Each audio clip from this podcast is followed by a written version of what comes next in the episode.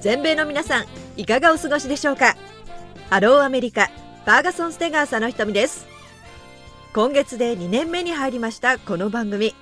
本年度も皆さんに役立つ情報や楽しい話題をお伝えしていきたいと思っていますのでどうぞよろしくお願いいたします。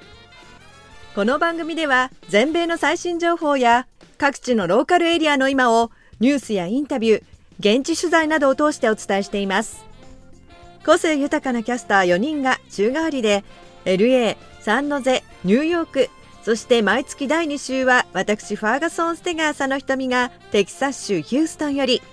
広いアメリカの今をバラエティ豊かにお届けしています。さて4月新たな気持ちで迎えられる方も多いと思います。我が家では上の子が補修校に入学しまして先週末は入学式でした。入学式では日米の国歌が流れそして児童一人一人が名前を呼ばれて元気に返事をしている姿はとても感慨深かったですね。アメリカの学校ってやはり入学式がないのでこういう折り目正しい日本らしい入学式を体験できて一人の親として感激してしまいました。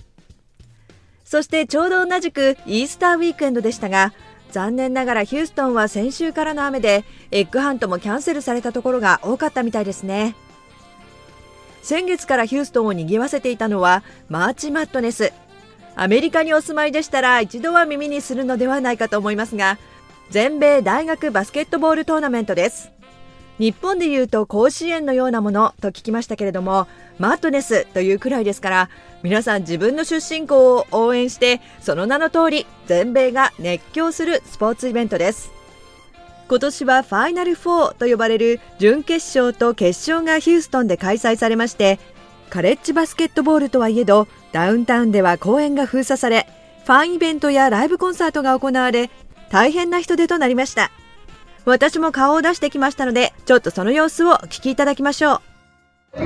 会場にはコカ・コーラのブースそれからリッツや AT&T 公式スポンサーがそれぞれブースを出してますね。バスケットボールででシュートして遊べるようになってます。それでゲームをするとちょっとした景品がもらえるみたいなんですけれども各ブースすごい列ができていますが皆さんそれぞれ準決勝まで残ったファイナル4の T シャツを着てチームをサポートしていますね Let's get this energy going. Houston, are you with me? I say, Houston, are you with me? If you guys are... ということで、ノリノリの DJ がいてお祭り騒ぎっていう感じでしたね。試合の結果はというと、コネティカット大学ハスキーズがサンディエゴ州立大学アズテックスを下し、5度目となる優勝を果たしました。今後は活躍した選手の NBA ドラフトが注目されます。それでは今日の番組メニューをご紹介しましょうこの後は全米のニュースをお届けするニュースウォッチ続いて全米で活躍する人にインタビューするコネクトウィズコミュニティゲストはコネティカット州でサステイナブルな有機農法にこだわり野菜作りをしている浅和賀ファームの竹村陽子さんです。陽子さんが実践しているのは土を耕さない有機農業。本来土が持っている力を最大限に生かして気候変動にも強く対応できるというこの栽培方法。土の中にある炭素が放出されずエコな農業としても注目が高まっています。目から鱗の新たな農法について伺いました。そして最後は週末イベント情報ローカルインフォメーションへと続きます。今回も盛りだくさんの45分間。どうぞ最後までお楽しみください。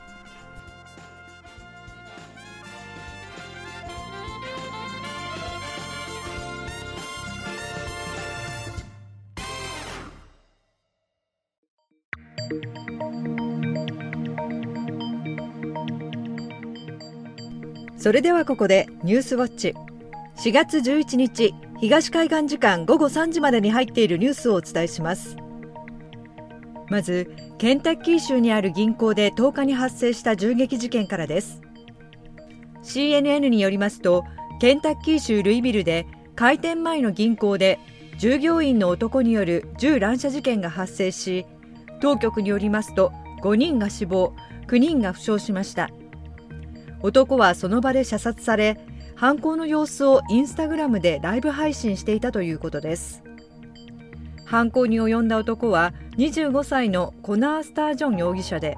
犯行前に解雇を告げられ銃撃を予告するメモを残していたということです。負傷者のうち1人は2週間前に警察学校を卒業したばかりの新人警官で頭を撃たれ手術を受け重体だということです。次に先月テネシー州ナッシュビルで起きた子ども3人を含む6人が犠牲となった学校での銃乱射事件をめぐって州議会で銃規制の強化を求めた民主党の黒人議員2人が除名された問題でナッシュビルの市議会が10日満場一致でこの議員の暫定的な州議会への復帰を可決しました。BBC が伝えています。除名された2人の議員は州議会下院の本会議場で拡声器を使い演台を叩きながら演説し審議が滞ったことから下院に混乱と不名誉をもたらしたとして共和党が多数を占める州議会で除名動議が採決されていました。ナッシュビル選出のジャスティン・ジョーンズ議員はナッシュビル市議会の審議の結果を受けて10日市の暫定的代表として除名されたばかりの州議会に再び登院しました。ジョーンズ議員と同様に州議会下院を除名されたジャスティン・ピアソン議員については選出区シェルビー郡の議会で暫定的な代表として州議会に復帰させるべきか12日にも採決が行われる見込みです。続きまして共同通信によりますとテキサス州の連邦地方裁判所の判事は7日 FDA アメリカ食品医薬品局が承認する人工妊娠中絶薬について承認を差し止める判断を下しました。承認差し止めの判断が下されたのは飲み薬ミフェプリストンでアメリカでは人工妊娠中絶の半数以上で使用されている薬です。アメリカ司法省などは10日地裁の判断を不服として連邦高裁に上訴し一連の判断は最高裁まで争われる可能性があります。一方ワシントン州の連邦地裁ではこのミフェプリストンの入手を制限する措置を取らないよう FDA に命じる正反対の判断が示されています。変わりまして IMF 国際通貨基金は11日世界経済の最新の見通しを発表し今年の世界全体の経済成長率は2.8%とこれまでより0.1ポイント下方修正しました。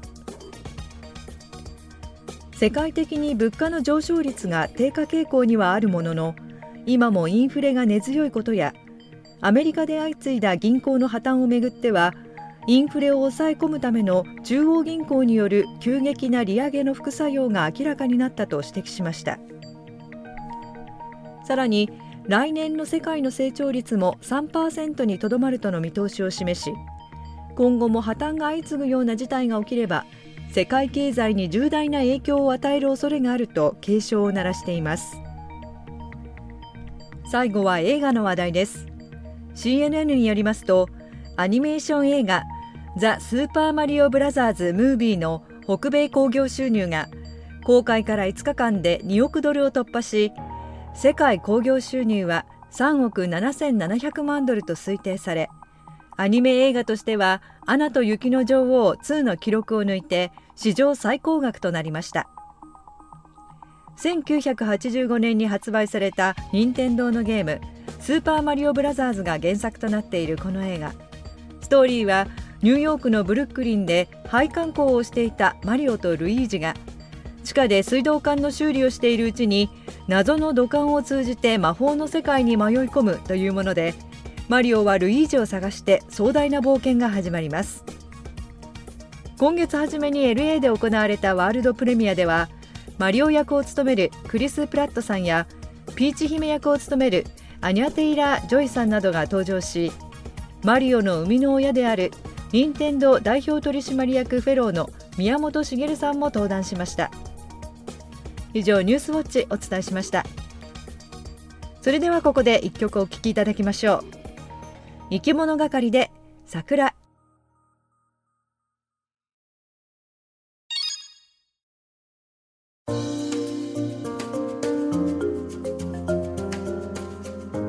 続いては全米で活躍する人にインタビューする Connect with Community 本日のゲストはコネティカット州で有機農業とサステイナブルな野菜作りにこだわりアサワガ農園を経営している竹村葉子さんです。どうぞよろしくお願いいたします。よろしくお願いします。あの陽子さんは葉っぱの子と書いて実は陽子さんなんですよね。本当にぴったりなお名前ですね。そうなんです。えっと一応はベネズエラで生まれてその病院が、まあ、木に囲まれていた、まあ、由来として陽子と名付けられたみたいです。えー、まさに運命的ですね。あの陽子さんはベネズエラやヒューストンで幼少期を過ごされたということで簡単にご経歴を紹介しますね。竹村陽子さんは早稲田大学卒業後日本やシンガポールフィリピンで働いた後ニューヨークコロンビア大学院の環境プログラムの修士課程を修了2018年コネティカット州東北部で浅場が農園を立ち上げられました。現在パートナーのアレックスさんとともに日本の野菜や在来品種を栽培しています。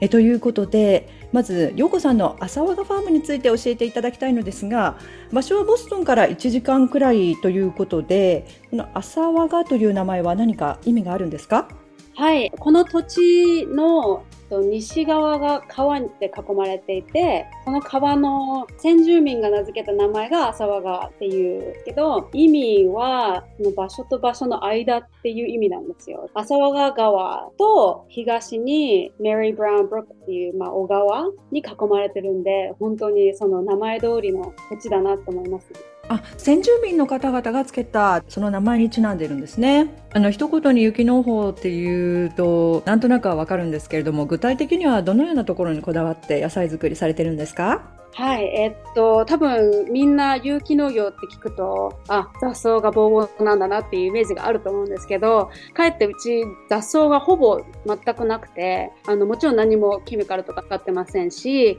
こう、オーガニックだとしてもいろんなやり方があるので、私たちが特に知られてる理由は扱ってる農法、不耕起栽培って言うんですけど、不耕起栽培っていうのはどういうふうに書くんですか？耕起はえない。で耕起の耕が耕すの。耕す。はい。で起が起こすはいはい。アメリカで言うと no-till っていう tillage の till なんですけど no-till でイギリスとかで言うと no-dig っていう、はい、日本は不耕起栽培って言われてると思うんですけど本当その文字通り土を起こさないということなんですよ。はい。耕さないんですか？耕さないって例えばレタスを作っててその収穫が終わって次の野菜を入れたいってなるとちょうど土から出てきてるところを切り落としてそのまま次の作物を入れるなんで、もう土をトラクターとかで干したりするのももちろんないですし、うちはほとんど手手作業で全てやってるので、少しでも土を荒らしてしまうと、せっかくの貴重な微生物のお家が崩れてしまうので、もうとにかく私たちの農業の方法っていうのは、生物を大切にするっていうのが一番ですね。へえ、そうなんですね。あの、そもそもちょっと農業の知識がないのでお聞きしたいんですけれども、従来農業って耕すことが基本と考えられてたのではないかと思うんですが、耕さなくても大丈夫なんですか？そうですね。ずっとやり続けた方法なんですけど、土を起こすっていうのは、ショートタームでは楽になる。その土を起こすことによって、微生物の動きが一応短期間活動が上がって、植物もそれなりに栄養素とかが取りやすくなるんですけど、長期的に見ると、土が持ってる最初からある力どんどんなくなってしまうんですよ。その長い間こう作り上げたネットワークが崩れてしまう。特に禁止とか、そう菌はこうなおさら影響されてしまうって感じですかね。微生物を保つってことはいろんなアドバンテージがあって、その栄養素が取れるとか、土の性質を良くしてくれる。で、天気変動とかにももっと強く反応できる。毎年どっちかのエクストリームなんですけど、例えば雨がもう降って降って降り続けて、栄養素も流れ落ちていくし、でもその微生物、土の構造がいいと、あの水はけも良くなって、野菜も影響が少ない。で、反対にカラッカラで雨が全くない時は、水をすごい保つ、土の中って禁止のネットワークで、がすごい広がってるんですけど、その植物の栄養素だけじゃなくて、水もすごい遠くから吸収できるんですよ。なんで、そういった意味でも丈夫になりますね。へえ。土が持ってる自然の力ってすごいですね。あの、土が硬くなるから耕すんだと思ってました。それは逆なんですよ。空気が入ってるふかふかした土。微生物がいるとそれを保ってくれる。あのでもそれがないとメカニカルなトラクターに頼ってふかふかにするけど、でもまあ見えない部分、奥深くが硬くなってしまうんですよ。だからどんどんどんどんトラクターも深く深くいけるようなトラクター作っていて、でそれはでも将来の問題は解決してない。その硬いハードパンって言うんですけど、それがどんどん深い位置にできてしまうんで。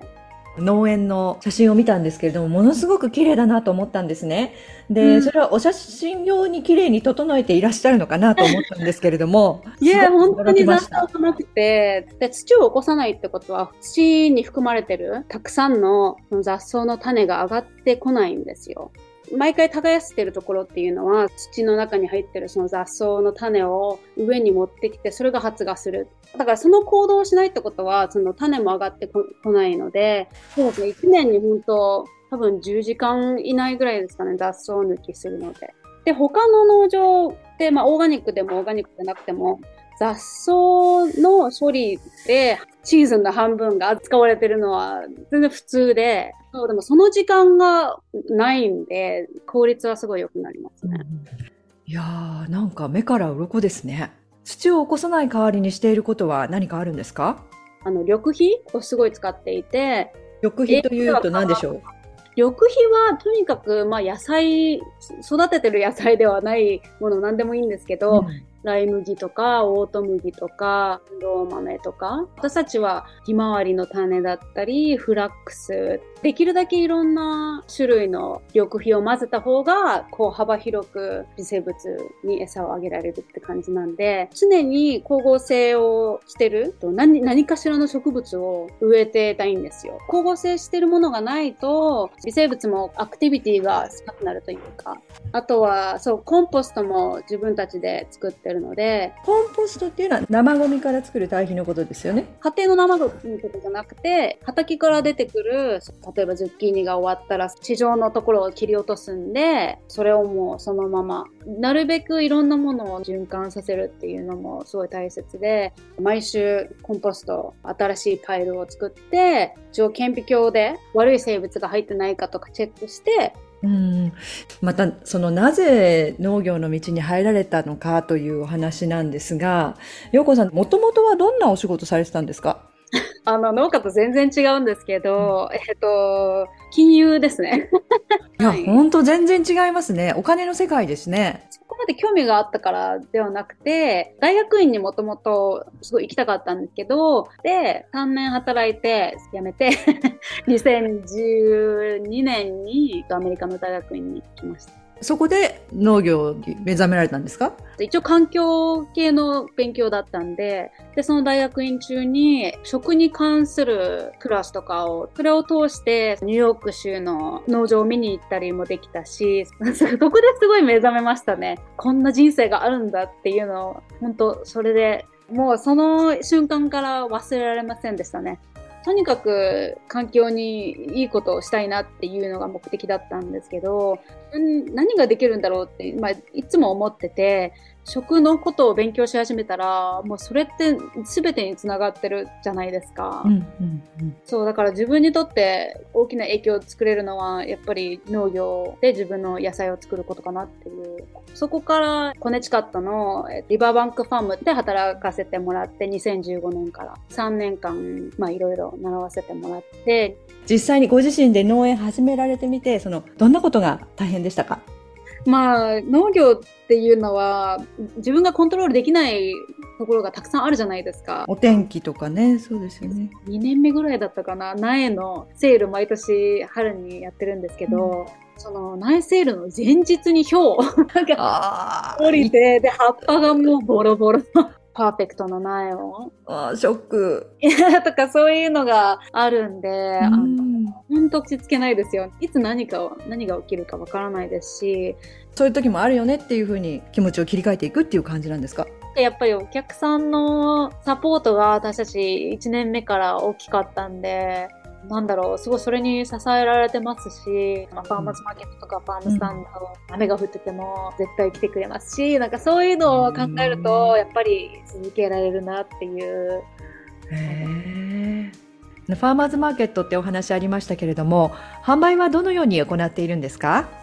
はい、販売は週1でボストンに、ボストンのファーマーズマーケットに行っていて、で、あとは日曜日、毎週日曜日、うちの農園であファームスタンドを開いてるたくさんできた時は友達がレストランを経営していて結構何でも買ってくれるんで、まあ、ほとんどそのファーマーズマーケット一つとファームスタンド一つでほとんどの野菜が動きます。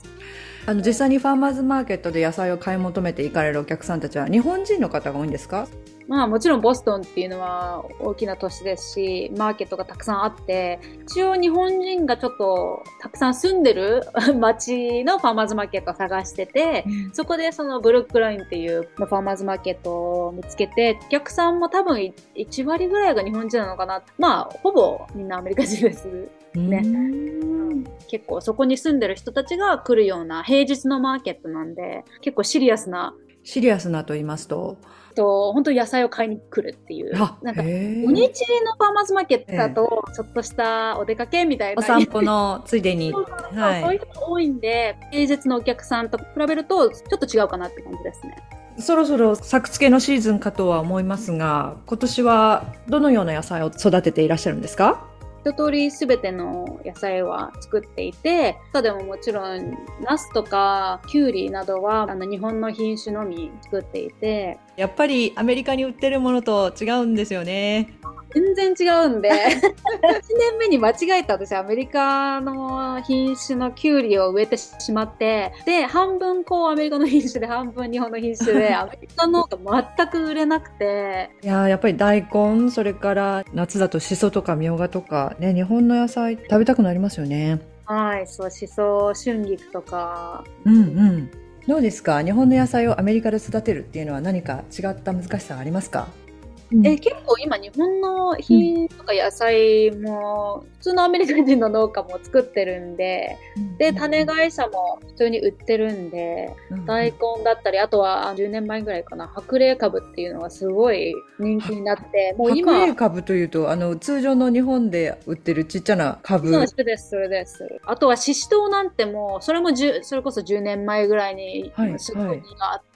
まあそれは本当どこでも買えるんですけど、まあ、うちは他の日本野菜をもっと提供しようとしてるんで。うんうん、大体何品種ぐらい作ってらっしゃるんですか？品種はもう150以上ですけど、野菜自体がまあ50種類以上。今年から3人フルタイムで従業員雇うんで、あ、でも面積は大きくなってないんですけど、一応1エーカー以内なんで。1エーカーですね。1224坪だそうです。でもそれでも、ね、5人フルタイムであ作ってるんで、もうかなりの量を出しますよ。先ほど6年目というお話でしたけれども、手応えの方はいかがでしょうか？そうですね。最初の5年を生き延びれば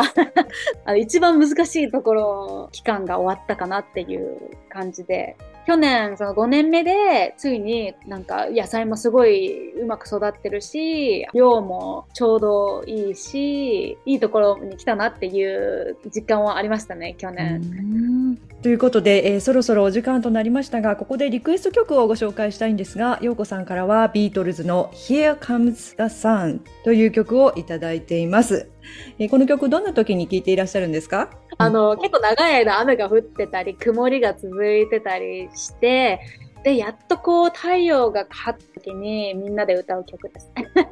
気持ちを代弁してくれるような。そうです、そうです。はい。それでは、ヨコさんのリクエスト曲はインタビューの後にお聴きいただきましょう。えでは最後になりますが、ラジオを聴いているリスナーの方へメッセージがあればぜひお願いいたします。はい。聞いてる方も世界中にいると思うんで、ファーマーズマーケットかスーパーで、まあ、いろんな方法があると思うんですけど、近くの農家さんを探して、えっと、サポートしてみてください。はい。これからもぜひ、あの、こだわりの野菜作りを頑張って続けていかれてくださいね。ありがとうございます。はい。本日は貴重なお話と楽しいお話をどうもありがとうございました。本日のコネクトウィズコミュニティゲストはコネチカット州で有機農業にこだわり日本の野菜を育てている浅和がファームの竹村陽子さんでした。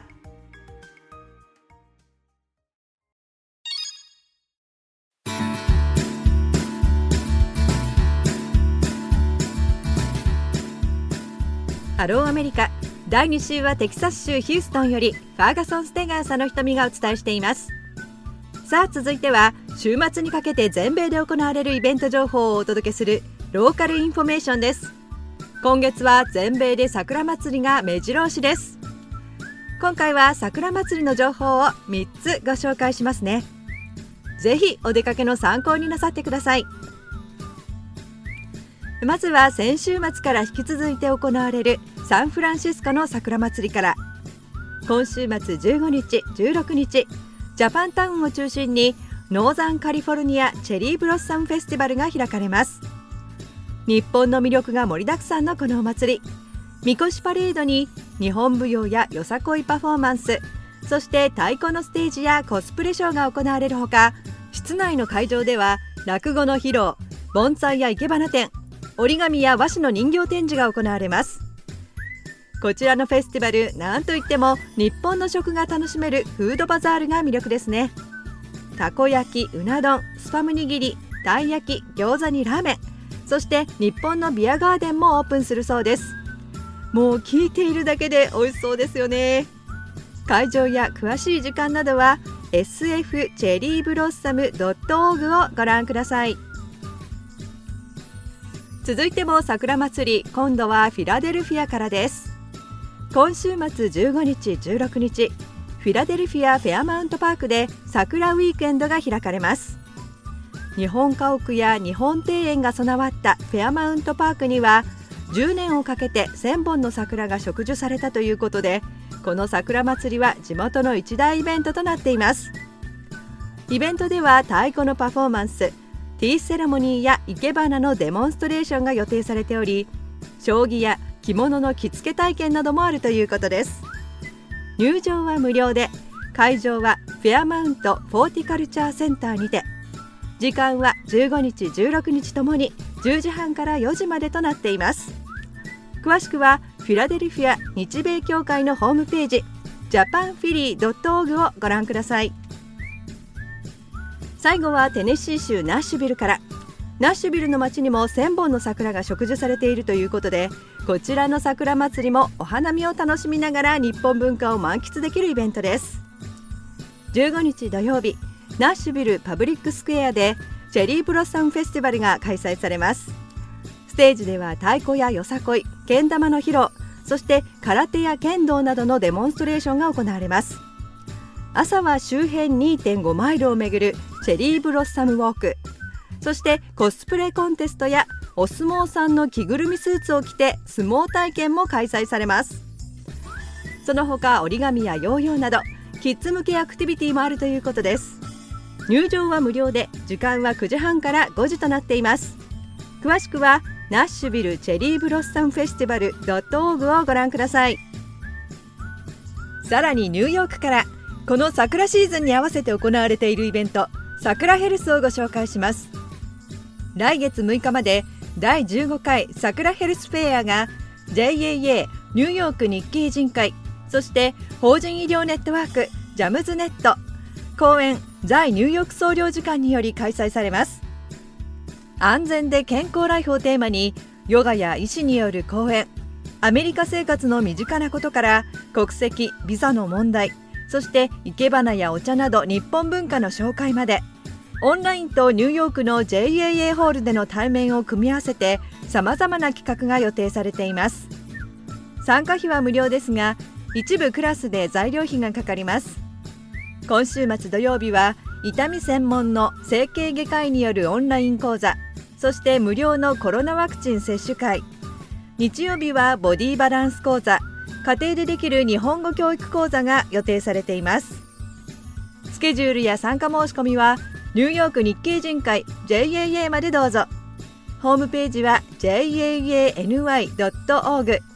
電話番号は212-840-6942 212-840-6942となっています。以上全米各地のイベント情報をお伝えしました。皆さんどうぞ良い週末をお過ごしください。ここでお知らせです。日本のドラマや映画などをきな場所で好きな時に見られる動画配信サービス。D ライブラリージャパン。今週も一押し作品をご紹介します。今週は日本と同時期配信の最新ドラマ。2本の作品がスタート。まずは芳根京子さんとジャニーズ WEST の重岡大樹さん出演の「それってパクリじゃないですか?」です。とある飲料メーカーを舞台にポジティブなお人よし新米社員と弁護士資格を持ち知的財産のプロであるエリート上司が会社の大切な仲間の努力で作り出した商品を悪質なパクリから守るために奮闘を繰り広げる知的財産エンタメ。働くことそして人生の楽しさを描いた元気の出るドラマです。そしてキングプリンスの高橋海人さんと SixTONES の森本慎太郎さんが出演する「だが情熱はある」お笑い芸人のオードリー若林正康さんと南海キャンディーズの山里亮太さんの人生がドラマ化されました。負の感情を燃料にして前に進んできた2人の笑いと涙。切なくてそして勇気が出る青春ドラマです。どうぞお楽しみに。また大河ドラマ「龍馬伝」もリクエストにお答えして再配信を開始。こちらもお見逃しなく。ただいま3ヶ月分の視聴料をまとめてお支払いの上新規ご加入いただきますと Amazon Fire TV スティックを漏れなくプレゼントするキャンペーンを実施中です。登録は今すぐ D ライブラリジャパンのウェブサイトからどうぞ。